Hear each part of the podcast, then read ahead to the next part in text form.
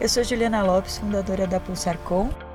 Sou Maíra Teixeira, consultora associada da Pulsarcom.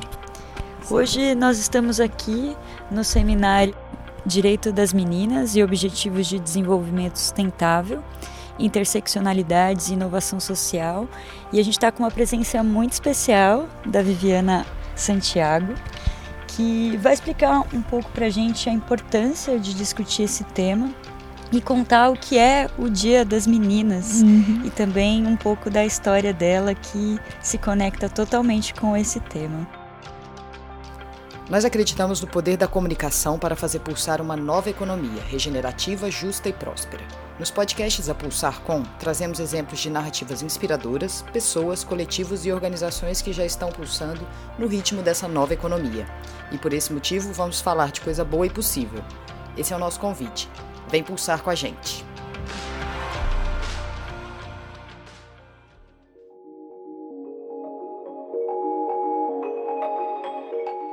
Muito bem-vinda e obrigada por aceitar o nosso convite, Vivi.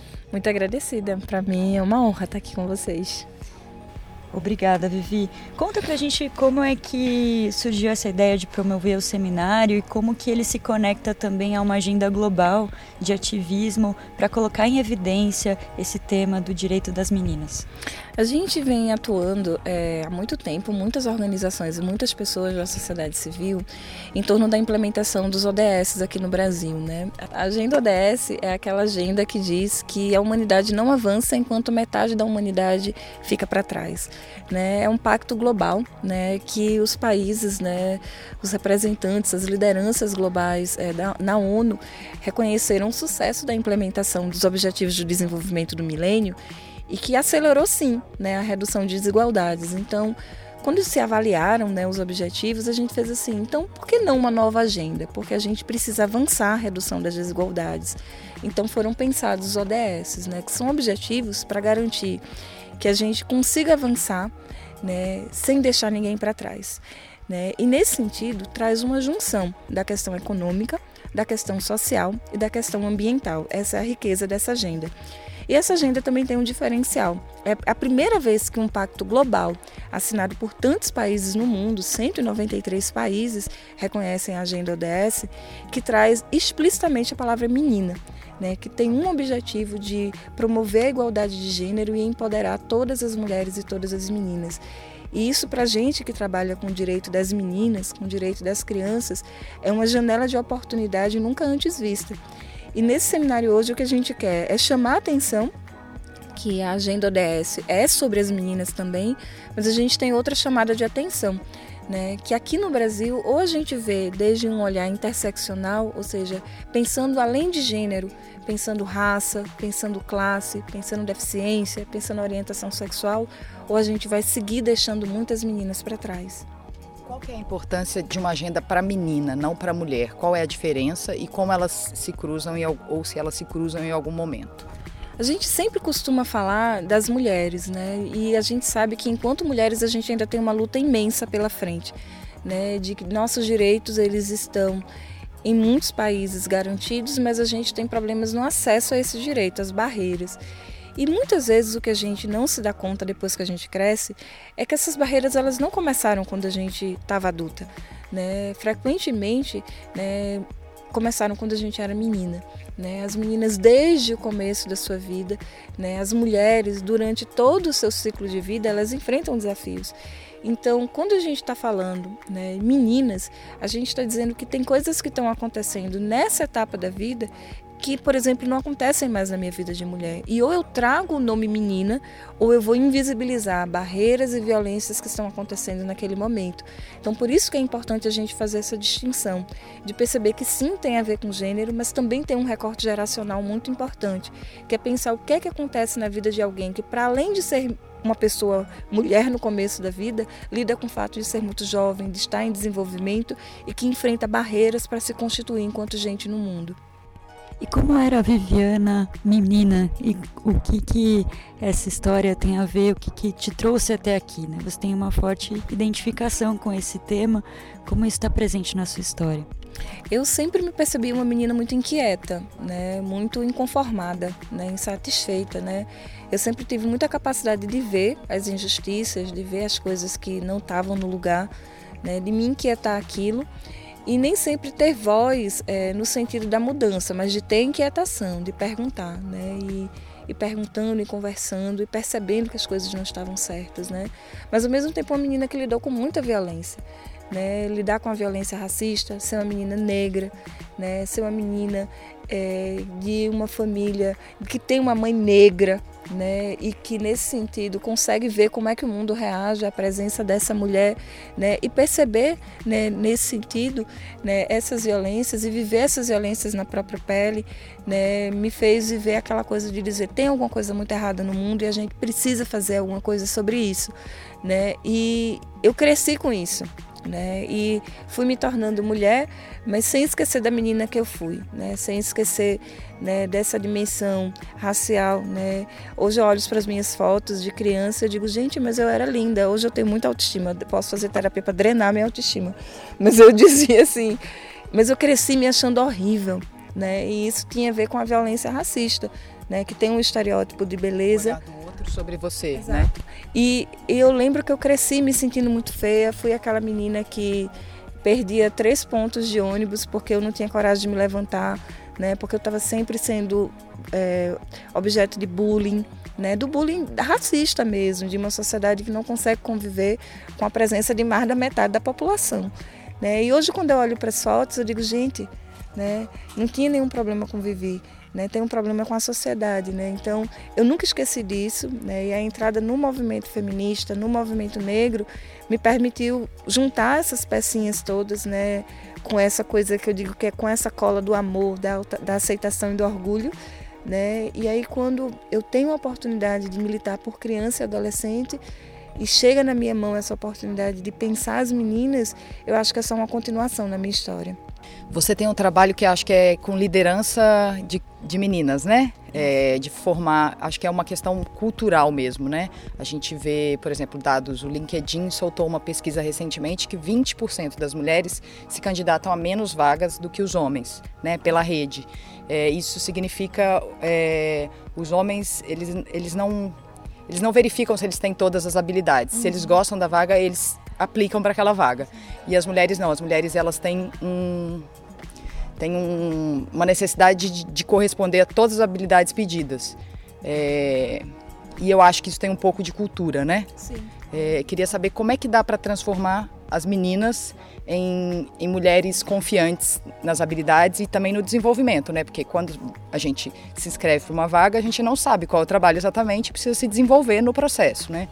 Então, eu queria que você falasse um pouco disso. Qual que é a importância de, de formar meninas nesse sentido? E acho que vocês têm várias outras questões né, que vocês reforçam. Sim, é, eu trabalho na Plan.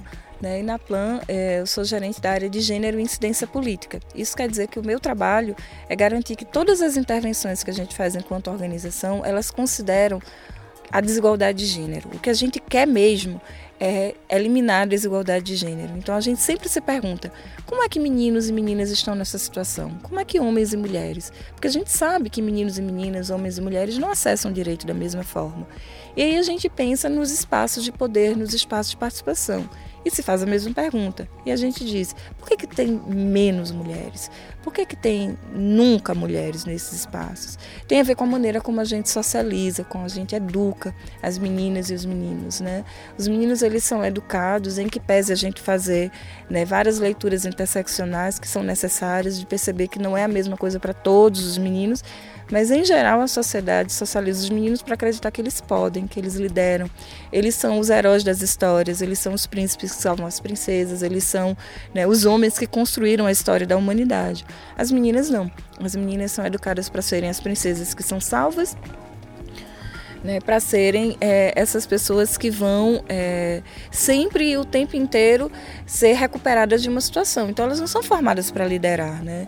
Então a gente percebe que tem que ser intencional. A gente precisa querer mudar essa realidade. Então por que não uma escola de empoderamento de meninas, uma escola para promover a liderança das meninas, né? E aí nesse sentido a gente é, constrói na Plan né, o projeto Escola de Liderança para Meninas. Né, é um projeto que a gente começa com isso, que as meninas se reconheçam enquanto meninas, se conectem com a sua potencialidade, reconheçam a história das mulheres, esse é um fio condutor em todo o projeto. Reconhecer que as mulheres construíram sim essa história, que se tem um problema, é o problema de quem está contando a história, não é um problema das mulheres na história. Né? E quando elas acessam esse conhecimento, elas entendem, ah, então tem uma força aí maior querendo me tirar de um espaço que é meu. Né? E isso faz uma diferença quando você sabe que o espaço é seu e você se conecta com as que vieram antes de você. E o projeto ele é muito exitoso nesse sentido, né? de ajudar as meninas a se conectarem. Eu sempre digo que a gente não empodera ninguém, mas a gente ajuda as pessoas a se conectarem com o poder que já existe dentro delas e que as práticas sociais desconectam. Então, nesse sentido, a escola cumpre esse papel e a gente tem muitas outras iniciativas, né, que a gente traz as meninas para a roda para se pensarem enquanto meninas, para pensarem as que vieram antes e para poder decidir onde é que elas querem chegar. E Vivi, tem uma série de estudos, inclusive da ONU, mostrando o quanto a educação de meninas é o melhor investimento por exemplo, para países em desenvolvimento. Aqui no Brasil, com a Plan, como vocês trabalham essa visão do ponto de vista de políticas públicas? Então, a gente acredita fortemente nisso e é um dado simples, né? A gente não pode continuar se desenvolvendo se a gente deixa de apostar no desenvolvimento de metade da humanidade. Meninas e mulheres são a metade da humanidade. E o que a gente faz na sociedade patriarcal é que a gente só dá oportunidades para que uma metade se desenvolva, né? Então é matemática, né? Se a gente quer chegar mais longe, a gente precisa de mais gente capaz de levar a gente mais longe. Também tem um efeito multiplicador, né? Porque essas meninas vão se tornar mulheres e tem um papel central na educação. Exato. Tem esse efeito multiplicador que talvez não.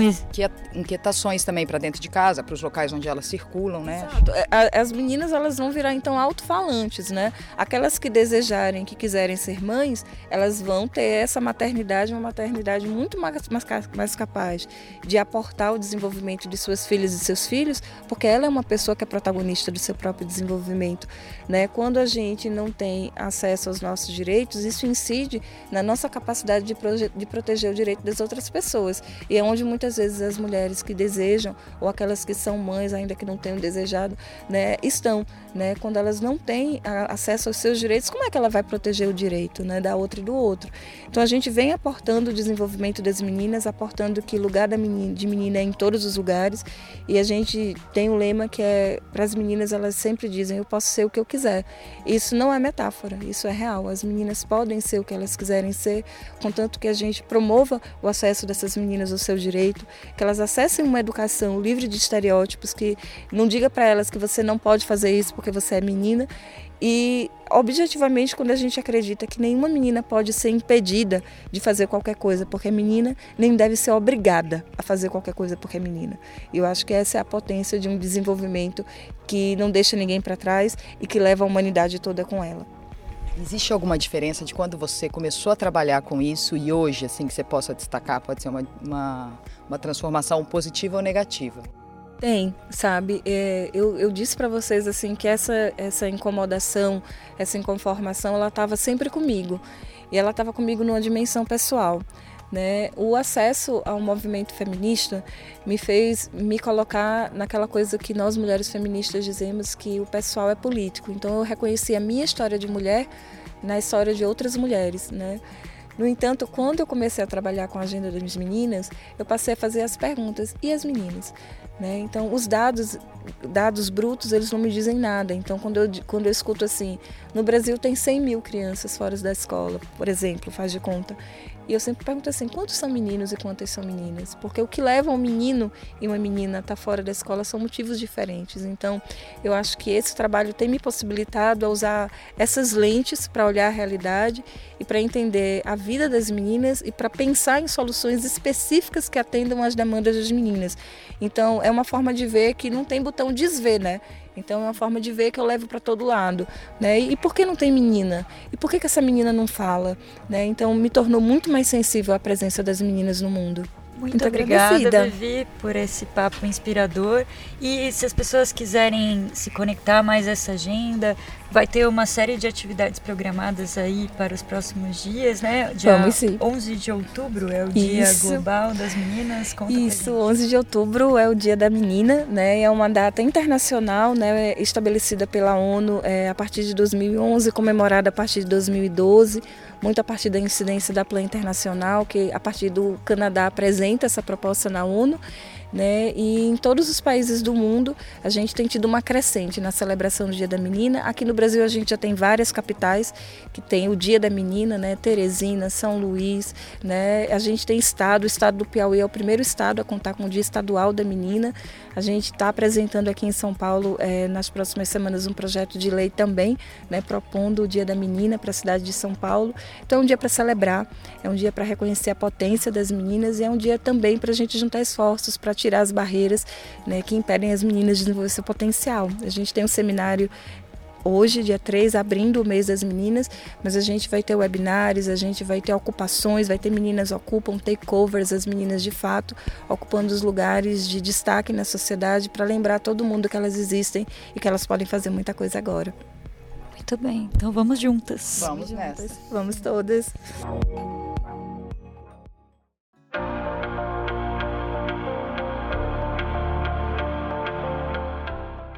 Ficou com vontade de ouvir mais? Acesse o site www.pulsarcom.com.br e clique no ícone podcast para conferir todos os episódios. O podcast da Pulsarcom é produzido em parceria com a Diorama Produções Audiovisuais. Aproveite para nos seguir nas redes sociais, arroba Pulsar com você e arroba Diorama Filmes. E também no LinkedIn, arroba Pulsarcom. Até mais. Até mais.